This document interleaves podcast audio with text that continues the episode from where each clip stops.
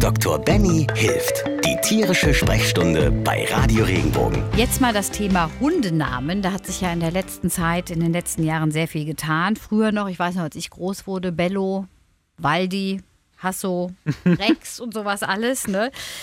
Das hat sich so ein bisschen gewandelt von den Namen. Benny, was sind so die Namen, die du jetzt in der Praxis hörst? Oh, ich glaube, Sammy kommt ganz oft vor. Mhm. Balu. Balu kommt auch ganz oft vor.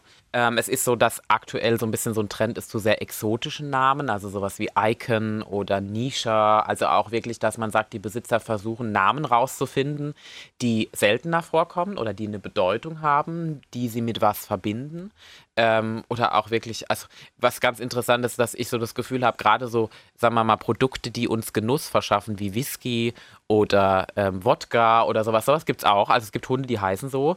Ähm, ja, aber das ist schon lustig, wenn man so, Wodka, komm mal her. Aber es ist, ähm, das gibt es auch und ich glaube, der, also der Trend geht aber auch schon so in, auch die Namensgebung, ganz oft sind es Doppelnamen mittlerweile. Also wenn man gerade so auch so Züchterhasen, äh, Züchterhunde hat, dann ist es so, dass die ganz oft Doppelnamen haben mit, keine Ahnung, Rhodesien Ritschbeck, mit äh, Bello von Hasshausen XY. Also die kriegen da wirklich auch Namen, die, die kann man nicht auf ein Schild draufschreiben oder eine Visitenkarte. Aber natürlich, da kommen wir genau aus dem, auf den Aspekt, man muss natürlich drüber nachdenken, dieser Name soll natürlich nicht nur schön klingen, er soll ja auch eine Funktion erfüllen.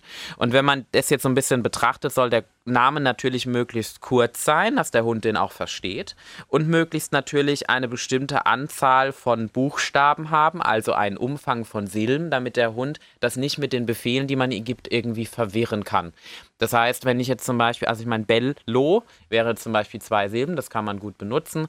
Nisha Nisha wäre auch eine Möglichkeit. Ist aber natürlich dann auch immer so eine Sache, was benutze ich auch an Befehlen. Also viele Besitzer zum Beispiel, natürlich haben wir die deutsche Sprachgebung hier in Deutschland, also Sitz, Platz, Aus, Pfötchen. Viele Besitzer tendieren mittlerweile auf die englische, also auch, ja, Sit, Down, Paw. Also das ist schon so, dass da auch sehr viel in eine andere Richtung geht oder dass sie auch ganz andere, scheinbar auch eine Art der erfundenen Hundesprache, also Sprache von Hundetrainern, um im Prinzip diesen Abstand zur normalen Sprache zu haben, weil die Hunde dann das besser verstehen. Das gibt es auch.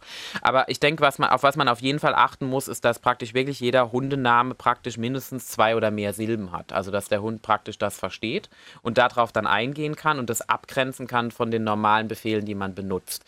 Das ist natürlich was, was man so ein bisschen aus verhaltenstherapeutischer Sicht empfehlen würde. Also ich, ich habe auch schon Besitzer gehabt, die ich beraten habe, weil ihr Welpe halt nicht hören wollte. Und der Welpe hatte halt ähm, einen Namen, der praktisch einsilbig war und der Hund das nicht ganz abgrenzen konnte oder aber auch die Besitzer das nicht so kommuniziert haben, dass der Hund das richtig verstanden hat. Da kommt ja auch immer die Körpersprache mit hinzu. Wie stehe ich vor dem Hund? Wie spreche ich mit ihm? Was für eine Tonstärke, Lautstärke habe ich? Was für einen Tonfall?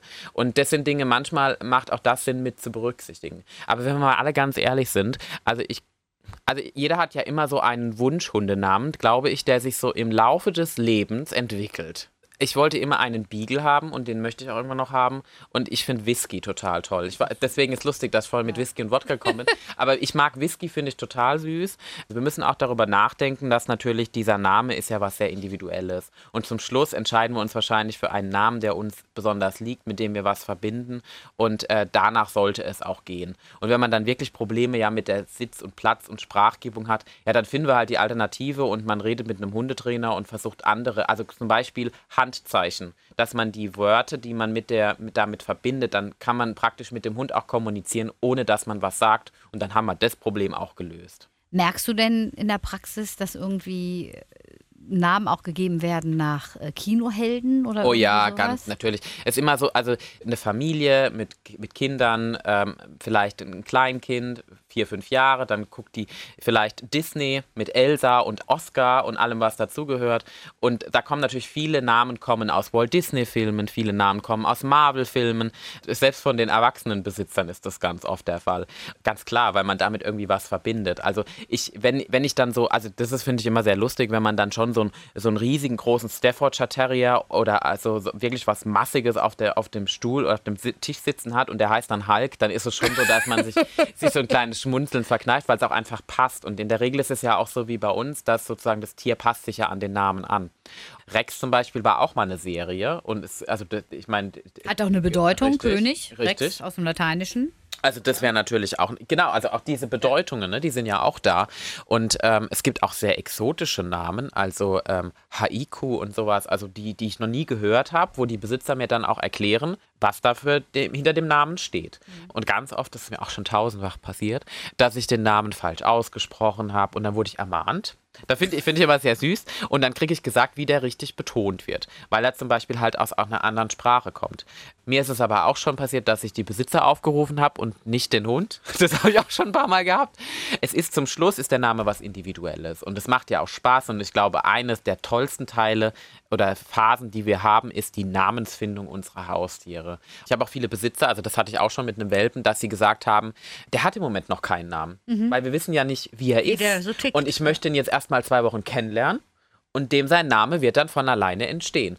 Fand ich eine super Einstellung, fand ich total interessant und spannend, weil natürlich auch der Charakter da eine Rolle spielen kann, wie der Hund dann heißt. Und, und ich denke, das ist auch was, das macht ja dieses Hundehalten auch aus, Katzenhalten, dass man denen dann auch einen Namen verpasst, den man auch mal böse aussprechen kann. Also ich glaube, wenn, wenn, ich glaube, meine Nachbarn schmunzeln immer, wenn Ayla gerade mal wieder ähm, an, ja, also wir haben so eine Futterdose und sie schafft es immer, diese Futterdose aufzumachen oder sie holt die Leckerlis aus dem Schrank und dann habe ich natürlich auch meinen energischen Ton mit Ayla und dann weiß sie genau, sie darf das nicht. Und, ähm, und es, das, da, ne, das macht ja auch Spaß. Und ich finde, ich finde, ich finde, das sind auch, das ist dieser Umgang mit den Tieren, das ist eine schöne Sache. Und der Name ist natürlich was grundlegend Gebendes so ein paar mehr Silben macht schon Sinn. Also ja. jetzt nur eine ist zu kurz für, für genau. Tier, für die Ohren. Und ähm, wie sieht es aus mit ähm, Vokalen hinten? Das ist, weil. Also man sagt zum Beispiel, dass ähm, man den Namen, also dass der im Prinzip auf einen Vokal enden soll, weil die Betonung sozusagen, also wir betonen ja Dinge mit einem Vokal am Ende, mhm. Ähm, besonders deutlich, wie Bello, Hasso. Dadurch weiß praktisch der Hund oder kann sich besser angesprochen fühlen. Da hört er hin, weil er das eher wahrnimmt. Das sind aber halt Dinge, die kommen natürlich aus der Forschung, weil man praktisch versucht hat herauszufinden, wie gehen Besitzer auch mit ihrem Hund um, wie geht das Tier mit dem Besitzer und auf was hört er, wie nimmt er das wahr. Ich meine, wir haben auch blinde und wir haben auch taube Tiere, die reagieren zum Beispiel ganz anders auf ihre Namensgebung. Also ich habe einen Fall in der Praxis. Der Hund kann sogar im Prinzip auch eine Sprache für Hunde, also im Prinzip für taube Hunde. Der macht das praktisch über die bestimmten Handbewegungen. Man, es ist aber so, dass er die Handbewegungen nicht versteht, wenn nicht dazu das Wort ausgesprochen wird, interessanterweise wo so eine Diskussion auskommt, nimmt ein Hund auch wirklich so diese Lippenbewegung wie Lippenlesen wahr. Ich habe da nie nachgeforscht, aber finde das total interessant. Und die kleine Maus ist eine Labradorhündin, die ist schon seit Geburt an taub und die hat es immer so gelernt. Und da ist natürlich auch die Frage, ob die Hunde natürlich auch, die nehmen ja wahnsinnig auch viel darüber wahr, wie man gestikuliert, Mimik macht und sein Gesicht bewegt. Und ich kann natürlich theoretisch meinen Hund auch beschimpfen und kann dabei eine absolut tolle, freudige Gesichtszug ziehen. Der Hund versteht das in dem Moment dann nicht unbedingt, weil er ja auch nicht unbedingt unsere Sprache so spricht. Und da kommt natürlich der Ansatz, wie wähle ich den Namen? Also mache ich den so, dass er praktisch sieht, Bello, dass der Hund natürlich dann auch sieht, meine Mimik und Gestik passt praktisch zu meiner Ansprache, weil in der Regel ist man ja erfreut, wenn man sein Tier anspricht. Wie heißen deine? Ayla und Garfield der Garfield. Er ist jetzt mittlerweile seine zehn Jahre alt und extrem ausbalanciert, würde ich sagen. Also man merkt richtig, dass er jetzt ins ältere Alter kommt. Ähm, er hat jetzt abgenommen, er frisst nicht mehr so viel Lasagne, in Anführungszeichen. Während er halt ruhig wird, ist halt die kleine Eila im Moment die reinste Furie, also die man wirklich kaum bändigen kann und die wirklich schwierig ist diese Namen sind immer was Besonderes. Das ist einfach, wenn man ein Tier hat. Alle meine Tiere, von jedem weiß ich logischerweise noch den Namen und jedes Tier verbinde ich mit diesem Namen, mit bestimmten Erfahrungen. Und, ähm, und das ist auch was, das sollte man sich gut überlegen und sich niemals nehmen lassen, den Namen zu wählen, den man für richtig hält. Bei den Kindern ist ja im Moment der Trend dazu, dass man wieder auf die Alten geht. Also ja, Freunde extrem, von mir ja. haben ja jetzt Martha mhm. und Peter und genau. Kurt Paul. und Paul. Und, ähm, und das ist, ich finde das auch sehr süß. Ich glaube, beim Hund geht, wird es halt immer dauerhaft. Ich glaube schon, dass einfach der Trend immer zu diesen Filmfiguren geht, weil dann sieht man Susi und Strolch genau. und so genau. und dann muss man. Dann muss man einfach. Balu, der Bär. Der Balu, der Bär. Wenn dir der Podcast gefallen hat, bewerte ihn bitte auf iTunes und schreib vielleicht einen Kommentar. Das hilft uns sichtbarer zu sein und den Podcast bekannter zu machen. Dankeschön.